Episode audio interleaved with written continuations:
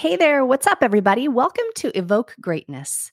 This podcast was created for those of you who, like me, are driven by their curious nature and fascination with the champion mindset.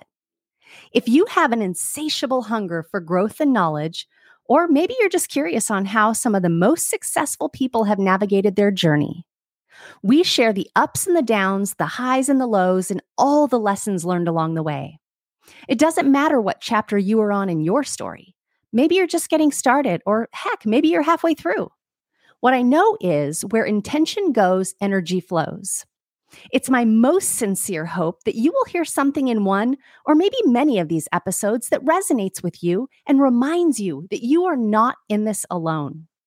As we venture into year two, I hope that you find a sense of connection and community when you're here because we all deserve a place where we belong. My name is Sunny, and I am so glad you're here. If you're new, there's a few things you want to know about me. I am a huge book nerd and a wee bit of a control enthusiast with an obsession for motivational coffee cups. I believe that a rising tide raises all ships, and I invite you along in this journey to evoke greatness.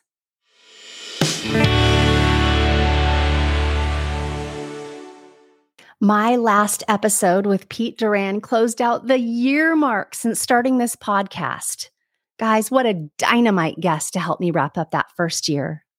As I think about venturing into the second year, this last year has been so full of reflection and, and going over what I've learned. I started this podcast with the intention of sharing my journey and the journey of others, the peaks and the valleys and the failures and the wins. I created this because I spent the first 35 years of my life in a state of fear fear of failing, a fear of other people's opinions, a fear of looking stupid. Good Lord, the list could go on for days, probably. But just because I did the work to move out of that space doesn't mean it doesn't still rear its ugly head every once in a while, especially when you're doing big things. I mustered up enough courage to release that very first episode when this whole idea was just a hobby. This was something that I would do in my spare time. And, it, and if you could see me, I'm doing air quotes of being the chief operating officer for a national hospice company. I could not be more grateful for those of you who have been on this journey with me, whether it's been all year long or maybe this is your first or second episode.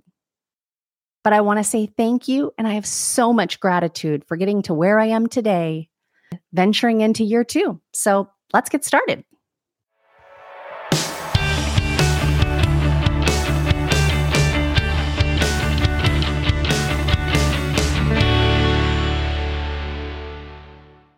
Welcome back to episode 30 of Evoke Greatness. I was just listening to a podcast by Jasmine Star uh, yesterday morning talking about curiosity and freeing yourself to exploration and new ideas. And she and her husband were talking about how they try to be intentional around not constantly filling their mind with something, right? We get so focused on taking in information, be it a podcast, a book, a video. We are always seemingly scrolling or listening or consuming, and we rarely take the time to sit with our own thoughts. I was on a four mile hike yesterday and listening to that podcast, and it gave me, I guess, maybe the permission to shut it off and let my mind get quiet. All of this got me thinking about how I've been digesting this amazing event that I went to over the weekend, Powerhouse Women. And what I came out of that with was the fact that I wasn't as crystal clear on the vision for my business as I need to be. Look, Evoke Greatness is still unfolding. It's still a creative idea that continues to unveil itself, becoming refined and evolving.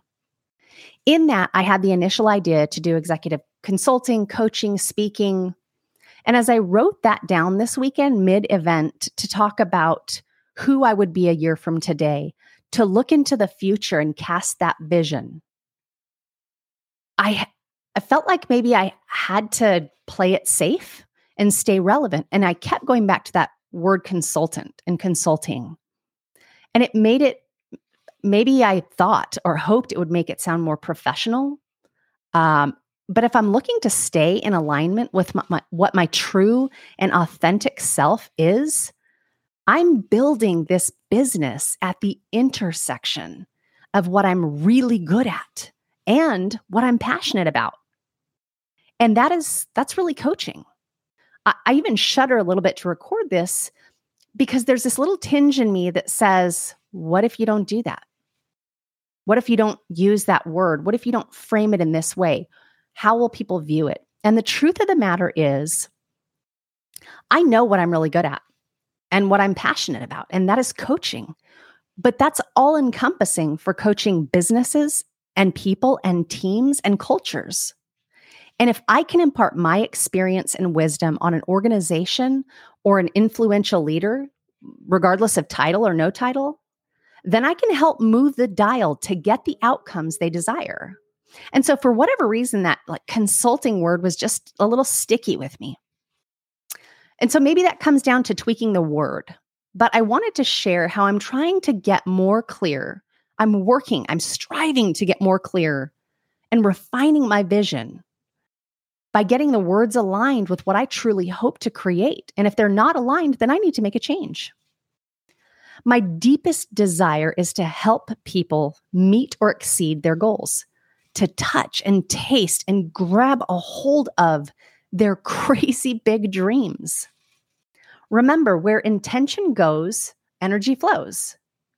But when you call out the emotions of fear or whatever you're feeling and give words for what they are, you disarm that power that they hold over you. Paying attention to what you give power to is one of the most important things you could ever do. It could very well determine the course or trajectory of your life, or your relationship, or your mental and emotional health and well being. I would not have been able to come to this place mentally and put words to it had I not shut off the noise, had I not shut out the thoughts and the content and the things that I'm constantly filling my mind with, as I did on my hike, hike yesterday. We get so used to filling our minds and our time with something, anything, and it it really seems to be like this societal shift made to humankind as a result of our chronic device usage. And I really went deeper and and as folks are referring to I, we used to talk about unpacking things. Now they're talking about double clicking on things. Whatever whatever trendy word you want to use right? Get a little deeper on it. Maybe maybe it's because we're uncomfortable with the silence. Maybe it's because it scares us a little bit to sit down with our own minds in our own selves as to what may come out. Maybe it's addressing the things that you haven't addressed because of your constant consumption. What happens if you constantly pour into a vase, right? Take the flowers out, set the vase down, start pouring water into it.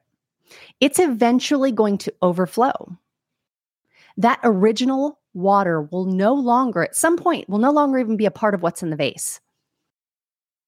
It, it will be completely diluted. And so, if that's you, I encourage you to make the conscious effort to shut your phone off, to shut your laptop down, to close out all of your elect, uh, all of your open tabs, whether that's electronically, physically, emotionally, psychologically, take the time to explore the quietness of your own mind. You may be really surprised at what you find. And I hate to say this, but that doesn't even mean it's going to be a good surprise. It can be a really challenging surprise. Maybe it's that you find that you're really not all that content or satisfied with, with who you are or where you are in life with who your circle is, with your partner, with your job. And the beautiful thing about it is all of those things, they're a choice. We have to remember that we are actually the ones that exercise choice in our own lives. And if we can show up in that way where we take ownership, that's where things can change. If you make the choice to stand in the background and live a life that choices are made for you, then you have to own that as well, right? It's it's It can be hard either way, but choose your hard. But I want you to imagine something. Take a minute and close your eyes. What if three months from now, six, fun- six months from now, a year from now, you are a completely different person in a way that excites you? What if you made incredible progress, not with status, but, but by way of emotional and mental health? By way of being surrounded with a tribe of your people, people who support you, a partner who has your back and you have theirs, guys, and a life that makes you smile. Not because it's easy, not because it's without challenge or hardship, but because you busted your butt to achieve it, because you worked really hard and did the work to get there. What if? What if your future self looks back on you with their hand over their heart and says, Thank you. Thank you for doing the really hard work to get here. Thank you for unpacking the hardships and the emotional and mental and psychological baggage that you had brought into your life. Thank you for working so hard to become me. And I'm proud of you. Maybe you've never had somebody say they're proud of you. Maybe you've never felt worthy. Maybe you've never felt enough. Maybe you have lived a life full of fears and excuses and quitting when things became too much. I know, I know for an absolute fact that this is going to resonate with someone out there today. If that is you, it's been something that you've been needing to hear. Mark the date down.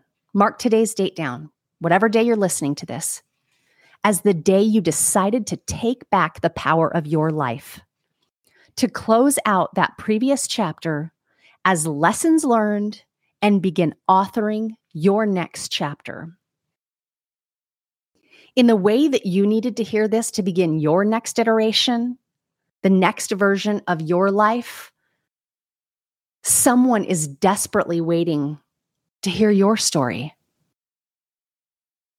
because they feel like no one else is experiencing what they're experiencing. And if we all take ownership over that next chapter, authoring it in a way that is authentic and true to us, and then we share the story in the process, not leaving out the failures, the black eyes, the bloody knees, and the absolute freaking heartbreak. Maybe, just maybe, this world would become one where when you see somebody stumble, you actually stop. We take our earbo- earbuds out, we shut off our phone, we close our laptop, and we extend our hand out we give them space to honor what they're in and and how they feel with empathy with kindness and compassion. And we help them keep going. Let them know you've got this. We share the ugly hard stories and lessons we've learned along the way. And in that we also need more accountability and responsibility for our actions and our outcomes. Maybe this episode today gave you some of that. The most important thing is to do something about it. And when you're able to, share your story. If you haven't heard it before, it's something I always say a rising tide raises all ships. And I invite you along in this journey to evoke greatness. Thank you so much for listening and for being here. I hope you'll stick around. If you liked this episode, please take a minute and rate and review the podcast or share it with someone who you know may need to hear this message. I love to hear from you all, and I want you to know that you can leave me a voicemail directly. If you go to my website, evokegreatness.com, and go to the Contact Me tab, you'll just hit that big old orange button and record your message.